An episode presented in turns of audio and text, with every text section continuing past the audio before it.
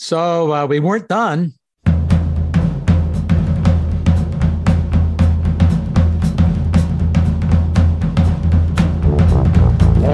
Ken Fisher and I continue our conversation about the nature of human nature, about leadership in the technology world, and even in the political domains, which, whether we like it or not, greatly impact both innovators and stock markets.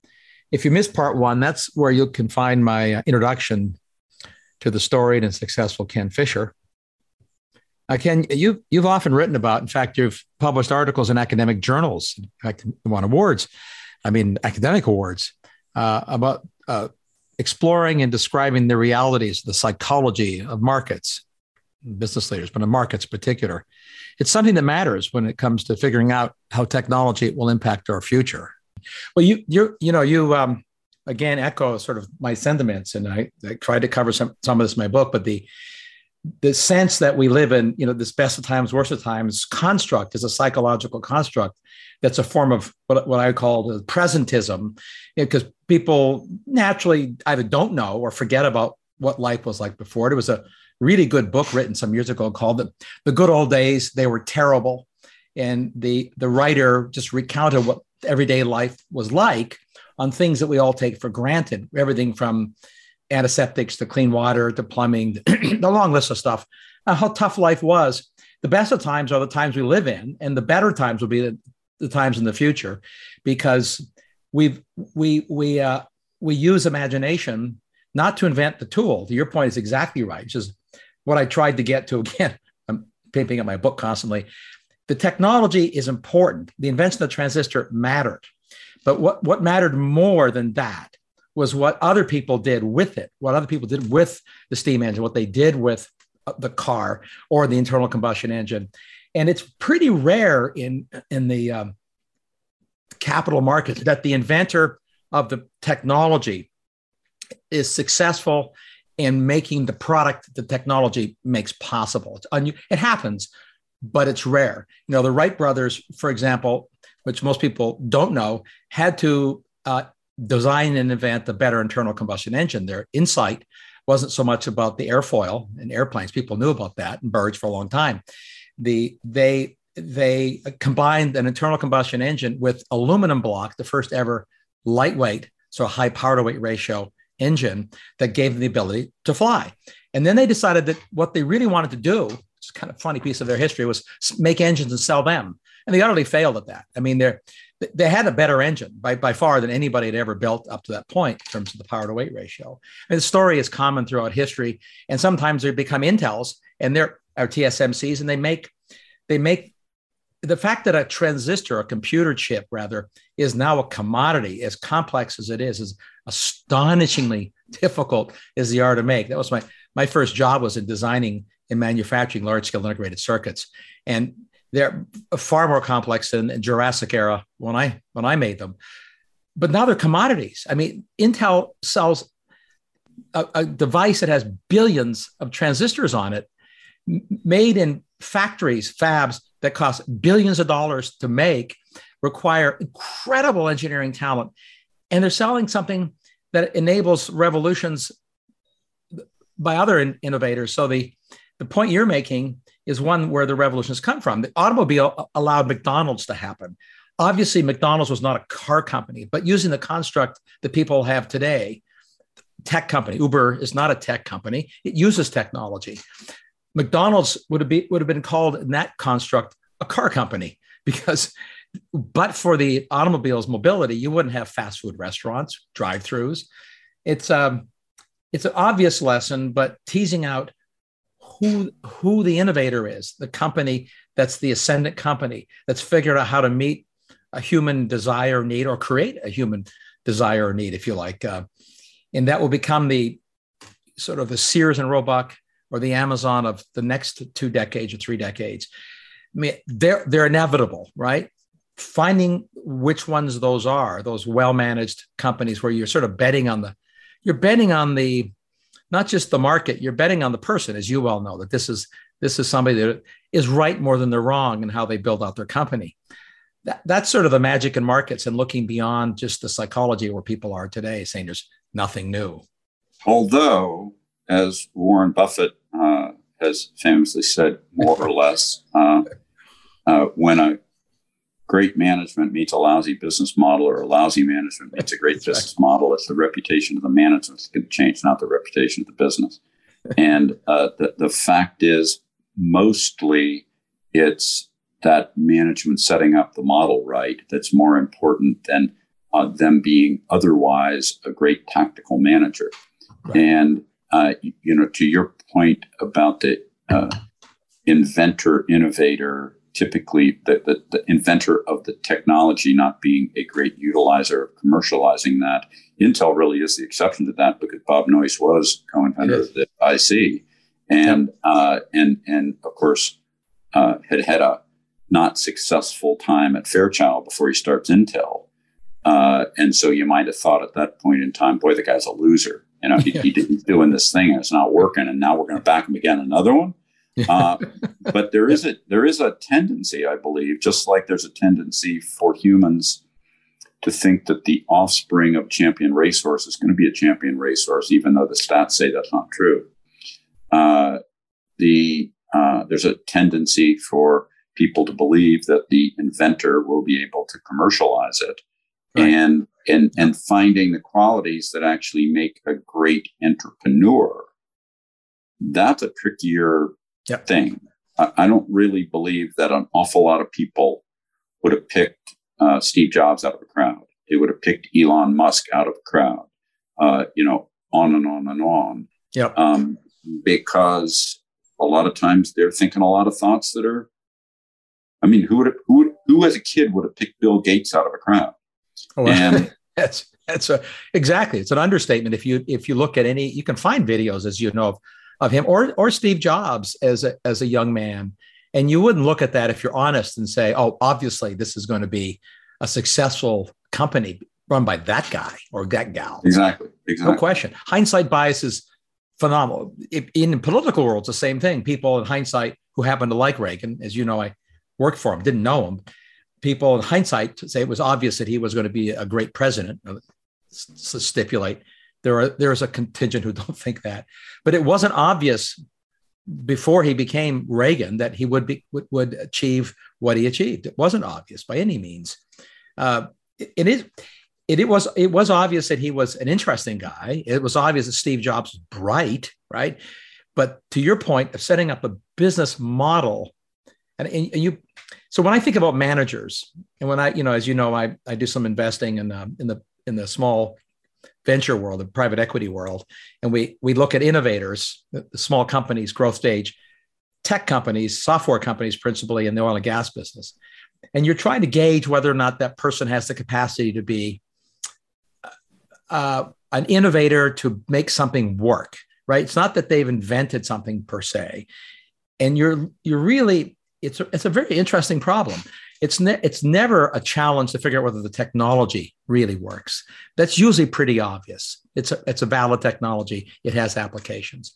It's it's figuring out whether the person has the capacity to either turn the idea into a company that can grow or in, at a different stage, a company that has an idea that's growing to make it into a business of scale, which is a whole different challenge and rarely one that the innovator is capable of. It's pretty unusual. Gates was the exception to your point, and Steve Jobs. So, on your point about Reagan, I'd kind of go a different way on Reagan. You know, today, depending on your ideological views, you've got maybe conflicting views on Reagan, but uh, a, a lot of people do think he was a great president. And you know, he was a governor before that, and that's something you can kind of sense. So, what yeah. kind of a governor was someone? But I think in politics, because I spent a lot of time studying politics, and I'm not, and I'm not, uh, you know, and I'm, I'm always trying to bury my own ideology. I have an ideology, but I'm always trying to bury it. I am an ideological libertarian conservative, but I'm always trying to bury that in my analysis. And in that, if you just look at who he's going to run against, the biggest issue to create a great president is not that he's great. Right. It's that he's not a disaster. well, because because, yeah. because if they're not a disaster, good things tend to happen. Yeah. and and if they're a disaster, then that tends to accrue to their reputation. That's true. So when you think of uh, Reagan, and this is not a criticism of the man, yeah. he's running against a guy initially who's already uh, documented that he wasn't very good at doing it. Right, right. And That's then true. and then and then the second time around, he's up against a vice president. Now I will just say to you that I can only think of one vice president in history who became president who didn't go down after that to be seen as a bloody disaster one way or another, whether it's Martin Van Buren Yeah. or uh, you know whether it's Lyndon Johnson or whether you know I mean if Walter Mondale had become president, I mean you could you could extend this to the current Yeah. president. Yeah. Uh, the uh, uh, Richard Nixon. Yeah. Uh, Yeah. You know. I, I got to know Richard Nixon a little very, very late in his life. And he was a little old man at the time, and he was very nice as a little old man. And I have no idea what his reality was when he was president. Um, but little old people are often, uh, you know, gi- giving you a sense of what's truly in their emotion. And uh, he was probably a nice little boy in some ways. And little, but the world twists us around, and maybe he wasn't as an adult in his prime. I don't really know. I can't go there. But what I can say is that only Truman uh, didn't end up with a totally bad reputation. Right. I mean, Andrew Johnson, you j- Yeah. just go down the list of these Yeah. vice presidents. And uh, the fact is, when somebody runs against a vice president, they're probably, or, or a failed president, they're probably going to come off as an okay Yeah. president. True. Well, you know, it, that's actually a, a an, an incredibly important point. Um, the one lesson I learned as a young man when I was working in the White House Science Office, I was very young, um, and the the thing that that I just that, that I, I I guess I would say I I evolved more of a libertarian sense at that time as well, uh, for this for this reason that you you one begins to learn, one hopes that economies and markets are incredibly complex, not just the psychology of them, everything. They're complex. If you want to call it a complex machine, the complexity is impossible to model. If it were easy to model, then there'd be somebody who would model it and it'd be they'd be a trillionaire, right? It's obviously difficult. And the idea that any any government official, whether a monarch or a president, any regular any any single small group or one person has the capacity to know what knobs to turn or switches to switch is obviously a level of hubris that defies imagination. So leaving a good system alone, even though it's never perfect, this is the classic Adam Smith sort of view or Hayekian view of markets. But I I was intrigued to your point about Reagan, and I agree with you. He he ran against somebody who was was fated to lose for, for a variety of reasons, not least Because he hadn't been a good president. Exactly. But the reason he hadn't been a good president, as you know, if we looked at policies, of wage and price controls, and the, the, you know all the things that were going on at the time as he was when Carter was president. And it's not a criticism of him as a man. I'm talking about his policies. So Reagan was was teed up to be, uh, you know, win. But he, when in the when I was there, I know I, I didn't meet Reagan. I didn't meet with him because that was an adult White House. They didn't have kids meet with the president. Um, but I, I do know that in the meeting in, that was held with the cabinet, and this was at the time of the beginning of the computing revolution that we we now know as the computer revolution in the early '80s, with the ascendance of Apple and and the PCs and all the rest. That Japan was launching, uh, the ministry, the MITI, the Ministry of Industry and Trade, was launching a multi-billion-dollar effort to quote leapfrog America's computing, and Reagan was being importuned by all of his advisors. These were quote, conservatives and the, and the more liberal conservatives. That the United States had to launch a counter effort to to beat Japan in the race to the future of computing. And I was told firsthand that what he said was, I don't know what the future is going to look like for computers, but I do know one thing: none of you do. And so we're not we're not going to support. I'm not going to sign any legislation that's going to uh, do that. We're going to we're just going to let the market function. And you know we have innovators in America. Words that effect. But it was the fact that, to your point, he stayed out of the way.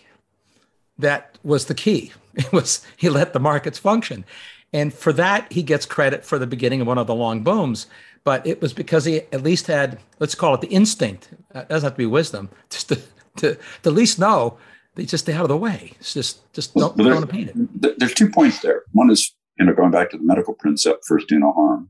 Yeah, and um, that's a that's a pretty basic one. You know, if you're not really pretty confident of where things will go one way or another, maybe you better not do it.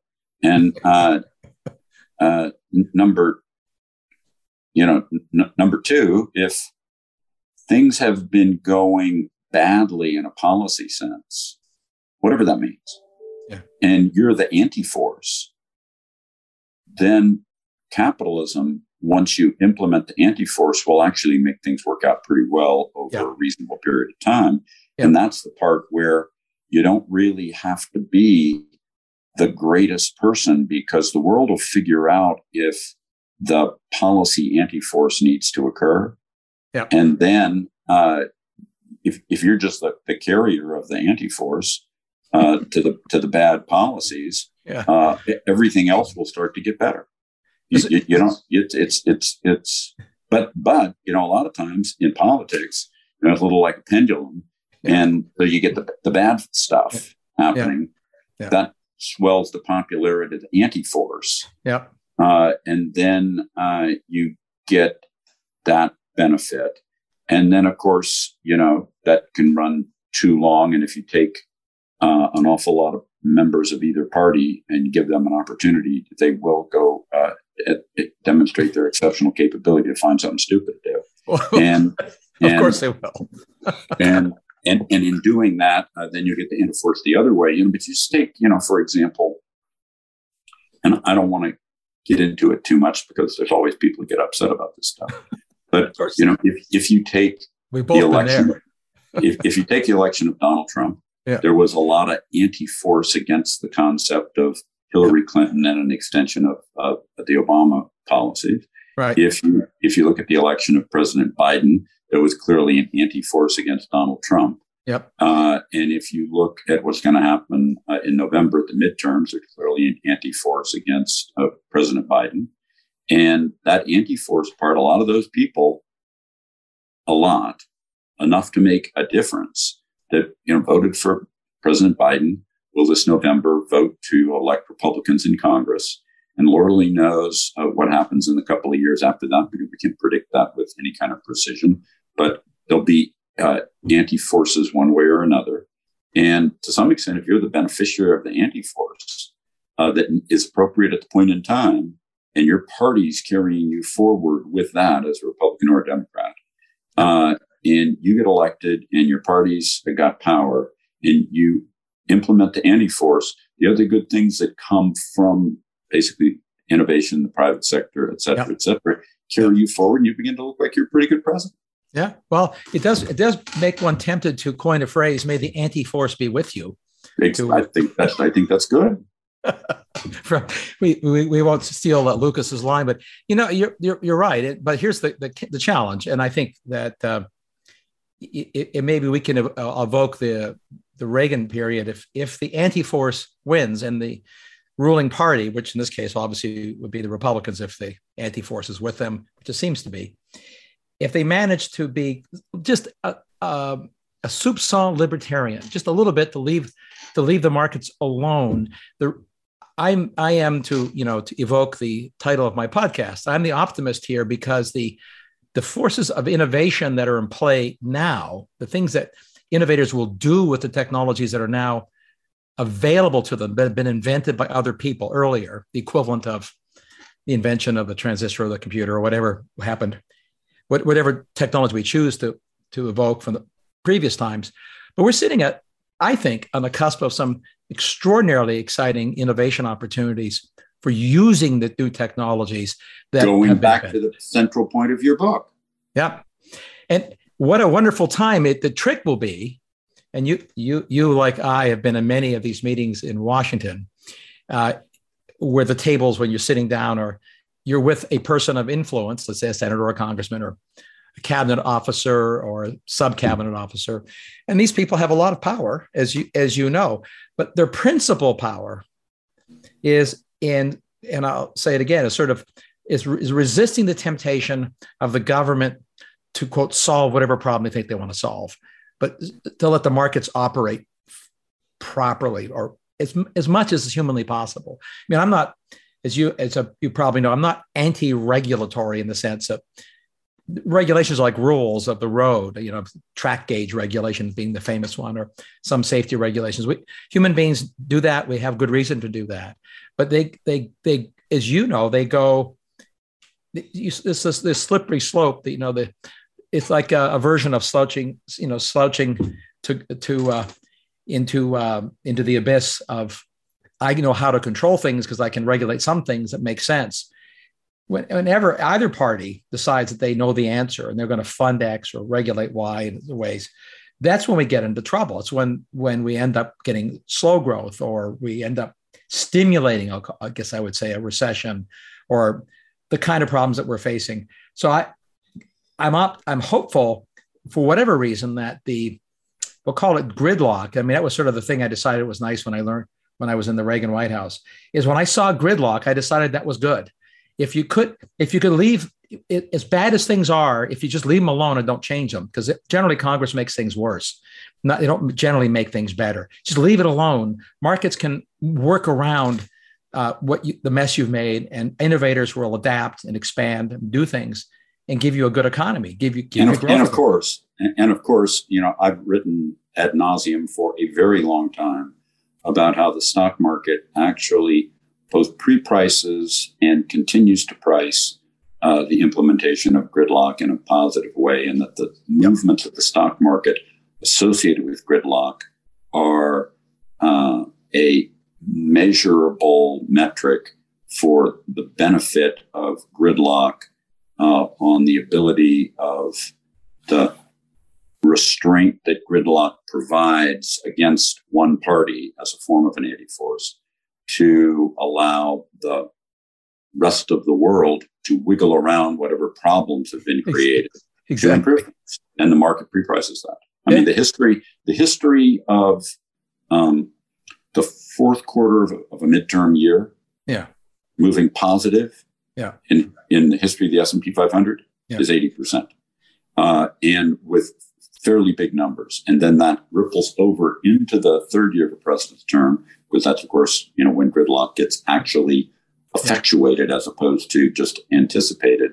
And again the market's pre-pricing always. So that part you know there's there's relative gridlock and absolute gridlock and uh, and then you know relative strength of gridlock. So the reality is midterms almost always increase relative gridlock and sometimes give you absolute gridlock and uh, the fact is, both of those are weighed positively by uh, the stock market, and uh, is one of those things because we all believe that we are ideologically right and the other guy's ideologically wrong. Of course, uh, and, we, and we believe that very vehemently. Exactly. And and and since the arrival of the internet, a lot of that vehemence has gotten even more strong and more disrespectful of anyone yep. who's disagreed with us, whatever yep. that is. Yep. Uh, we have a near impossible time seeing how it can go well if what we want isn't implemented in law, and even worse if what those other people want is implemented in law. So if what those other people want is the cessation of what we have wanted, boy oh boy, that's that's bad. And because we all categorically hate losses more than we love gains, that notion of oh my god, you know, I'm uh, I'm, I'm suffering losses, and of course that's put into a midterm year typically before you get to um, the midterms yeah. because those fears are there. You know, yeah. if, if, if, we take from me to give to you, I hate it more than you like it. And, and the anticipation of taking from me to give to you is going to make me hate it more than you're going to like it because you're not sure you're going to get it in the first darn place. And, uh, and, and that impact has a fairly strong uh, history in midterm election years of having a volatile and a little bit negative first half of a midterm year that yeah. translates into a positive back half, led particularly by that fourth quarter that's pre-pricing the outcome of the election and then the effect of what gridlock will actually accomplish when those legislators aren't even in position yet, the newly elected ones. Yeah, it's, it's a, it, it's it's an amazing phenomena. It's going back to the principle of first do no harm. And you know, the fact that it has, uh, and I want to emphasize what you, said that the 80% correlation looking backwards, that's obviously means there's 20% of the times it doesn't happen, but 80% correlation, I mean, this huge uh, in in in uh, in complex systems, and highly predictive, not guaranteed, and and that was simply the most interesting. I mean, you've said this on some of your video podcasts or video casts on you know the, the social media. Know, most, most people after they watch one will never watch another one. well, I, re- I highly recommend people. You, you must you must have an exceptional tolerance of pain.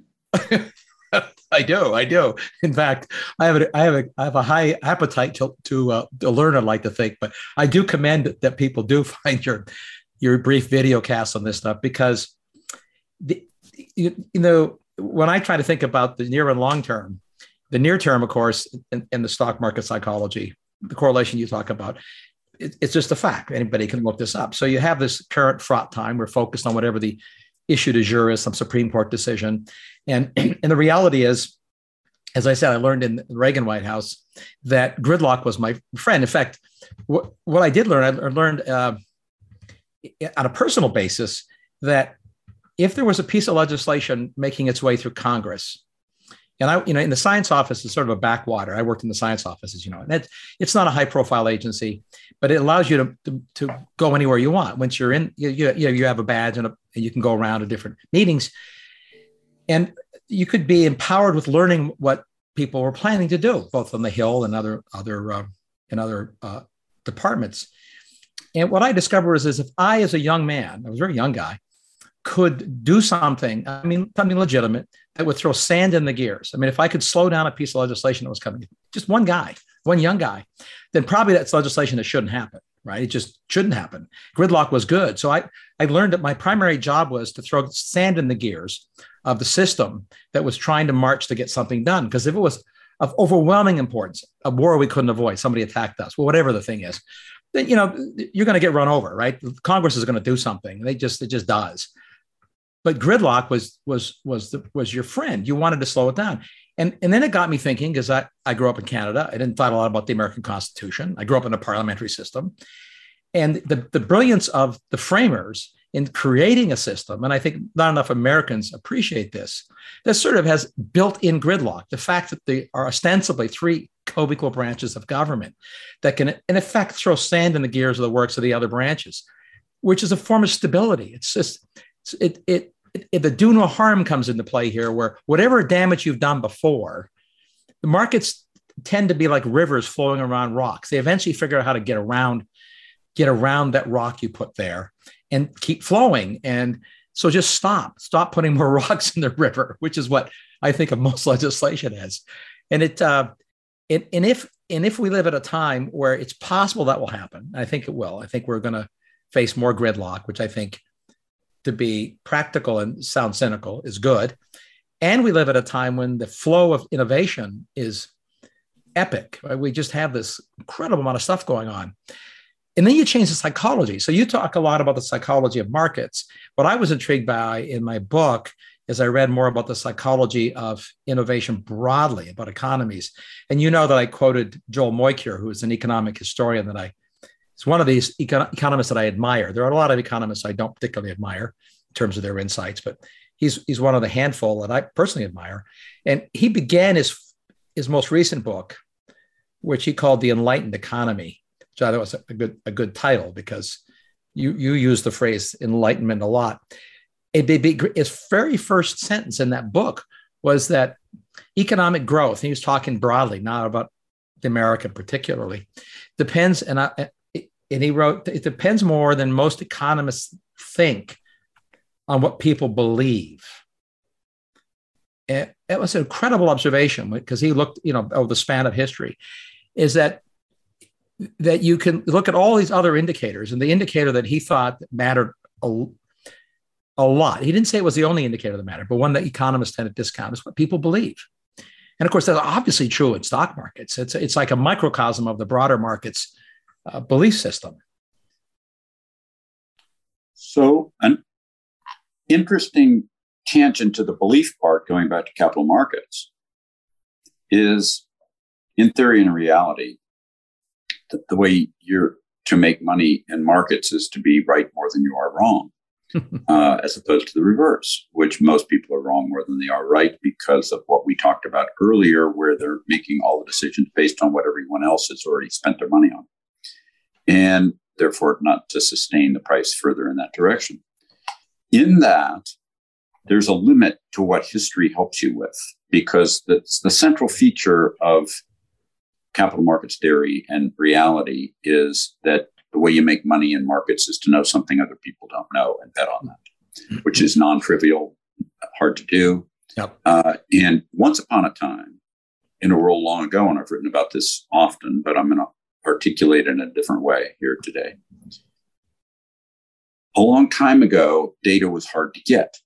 Yep. So if you could scour data in a way to find something useful, let's say from history, X causes Y with a high correlation coefficient.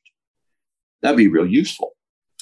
Increasingly, as data has become ubiquitous, cheap, easy to access and manipulate, the reality is, and you know, one of my uh, senior guys, uh, Jeff Silk, came up with this line uh, some years ago. It becomes what he calls an ABCD. Anybody can do it. and once you get to anybody can do it, then it becomes commonly believed. Yeah. And if it's commonly believed, well, then it is pre-priced. So therefore, even though you got this long history from 1919 to, you know, 1999, where, you know, there's a 87% correlation between X and Y. Uh, and, you know, that gives you confidence that it should prevail people are trying to find that stuff and quants are out there working really hard to find yep. that stuff. Yep. And what you have to do always is say, okay, so I think I found something other people don't know, but how do I know that they don't? exactly. If I could find it, how do I know that they haven't found it already yep. and that I'm not betting on the same nonsense that they're already betting on? And one way to help with that is to see what's all the nonsense that they're saying in media at a point in time, because media tends to perpetrate you know what what what's commonly thought. But um, but uh, again, a lot of these quants are all at the same time doing all the same stuff, yeah. trying to find all the same magic. Yeah. And trade off of it, and they aren't talking to media; they're just trading. So it, it, I mean, it's a it's a tricky world, and for the most part, this is the argument that says first do no harm for your own investments. Yeah. And for the first do no harm for your own investments, the question to keep asking yourself all the time is do I know something other people don't know, or am I just putting my opinion up against the other person's opinion based right. on the same things that everybody else knows? And why am I so arrogant as to presume that my opinion on the same things everybody else knows matter more? Yeah. And, uh, you know, have I actually dug to find something that's important, matters somehow, that can impact pricing that I can be pretty confident other people don't know. And that's a tall order, and most people will never get there. And a lot of people who think they're getting there will be wrong. And so that requires a lot of self discipline and restraint and a lot of checking your ego at the door because it's very, I mean, you know, I spent most of my life being arrogant thinking that I know something other people don't know. join, and, the, join and, the club. and, and, and the markets, the market's yeah. going to tell you after the fact. It doesn't tell you in the moment. It can tell yeah. you after the fact if you were right or not. That's that's why you have your great line, the great humiliator. It's it's and you know it's a, it's a, it's a funny thing because uh, you you put your finger on both the, the the the personal practical in the sense of if you, so many of us are investors, right, or directly or indirectly. You know, we all, as you know better than I do, so many people's retirements are tied up in the stock uh, stock market or stock indices, or if, if not directly, indirectly. But a lot of people trade. I mean, we go through these cycles where there's an awful lot of individual traders making bets, and re- we've seen a lot of that recently. And that we, and again, it's fad. When markets are going up everybody's a genius because they can buy stocks that go up and, they get afraid when they go down. Everybody's a seller. All that psychology. But i on, on a personal note what i guess the humbling came to me because i i bought stocks as you might imagine you probably can guess. And in hindsight i looked back and said and i was really wrong. And i and i try to i try to separate myself from the emotion of time and analyze why did i do that? And generally speaking when i've bought something that really was a bad bet, it's because it was in an area where I, just didn't know enough. And I thought I did. It's sort of, and I've used the Dunning Kruger curve before, as you know, in lectures. And I, I think I put it in my book. Uh, where you know you, you know enough to think you know that you're confident in your in the in the and then and so you act on that and then as you learn a little more your confidence erodes rapidly and you have this this long uh, slow slope back up to confidence again and but when you have an area where you let's say you you are an expert like you just you know enough it's not i don't mean from an arrogant viewpoint but it's because of the work you put in. It's like becoming a master carpenter. You can actually do carpentry but you can't weld. And you know you're a good carpenter. So it's not an arrogant thing to say you know you're a good carpenter but transferring the carpentry knowledge to welding isn't so easy. You may have dexterity but you're not a good welder. It's the same is true in any uh, domain in, in stocks or technology. So uh, when I when I've discovered something and I think the markets don't know, and to the point you made earlier, and I, I may write about it because I mean I could trade on, I could buy stock in the thing that I think the markets don't know. That's harder because the markets may be wrong about the fact, but they may take so long to discover it that my my play as an investor could be too early and wrong because the markets are going to take, let's just say, for an example, five years to figure out that I'm right. Well, that's a tough bet in stocks. You have to be a very patient person. But bet in entrepreneurialism. Well, that's it. That's this is the exactly this is the Steve Jobs, the the Bill Gates. In fact, look at all the people. Look at all the people that in the early uh, 50s and 60s were starting laser companies. Oh, I well, lasers my my favorite subject. In fact, I helped start a laser company. By the way, we haven't talked about. So this. did I. So did, did I. You? Oh, we have to talk about this another. I started. A, I started a YAG laser company once upon a time. No kidding. No, oh, we, no kidding. I didn't know that. And it was and it was, and it was successful. Well, I will. I can't vote on success of my laser company, which is more recently started than yours. It's a blue laser company. Uh, I will say the name because it's private still, called Nuburu. But the uh, in the pantheon of lasers, as you know, the color blue is uh, has been uh, very very recently achieved, and the wavelength matters in lasers. It has different uh, physics phenomenology, and getting high power blue is particularly tantalizing if you can do it.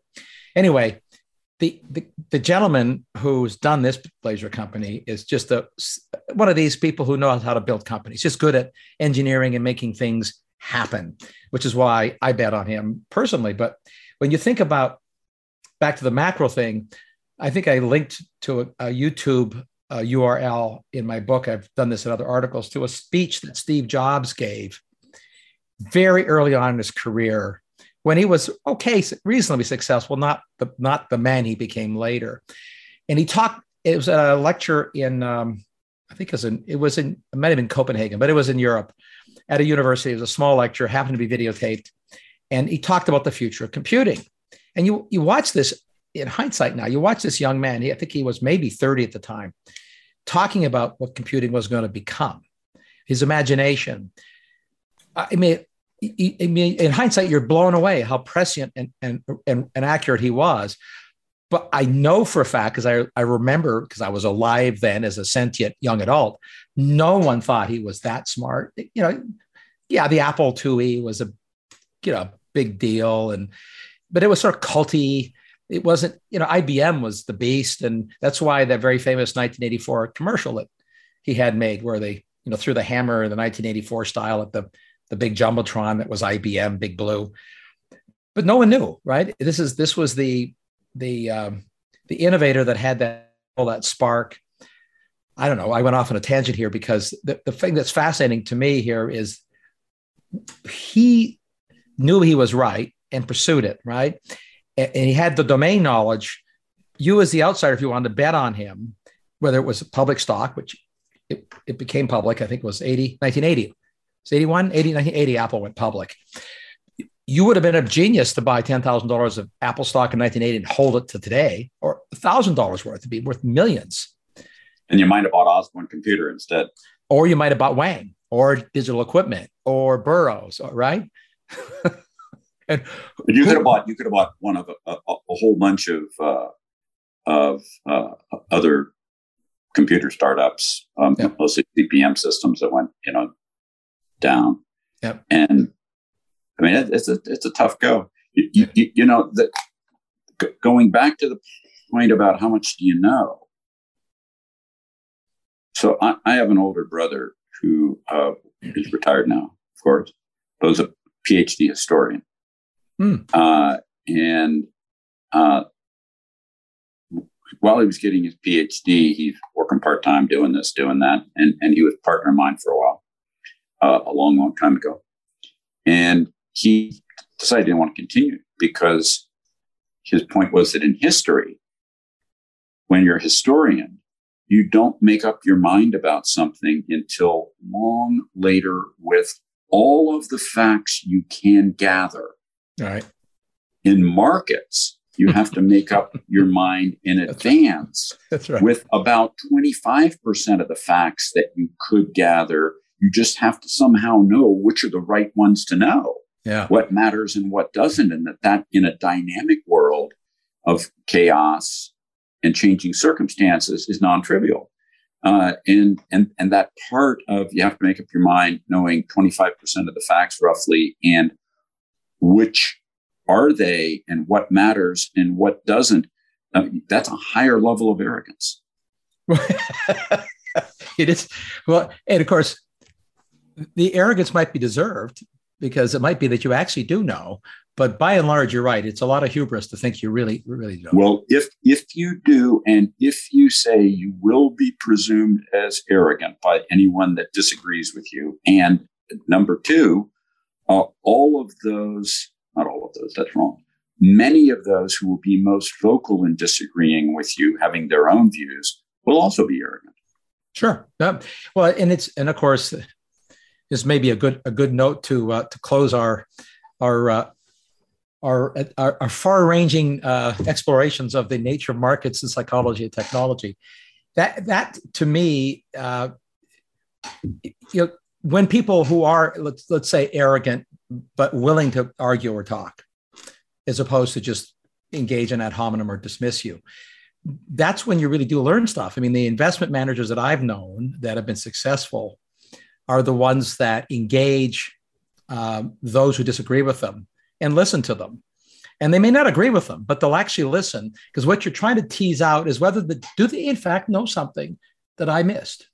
And as you hear them talk, other than attack you for personal reasons or because they have an ideological bent or they have a dog in the race, as it were, or whatever, it, it, it at some point, to, to your point, you can never get perfect knowledge.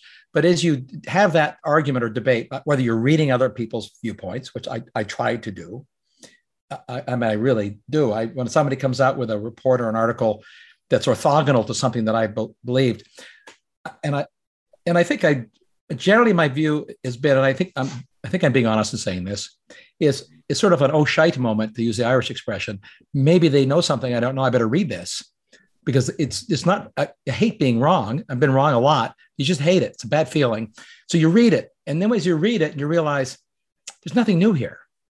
It, it, the more often that happens in a, in a in a topic area, the more the more confident you get that you might have you might have the right answer and you can act on it good investment managers that I've known, and I was affiliated, as, you, as I think you know, for a while with a hedge fund.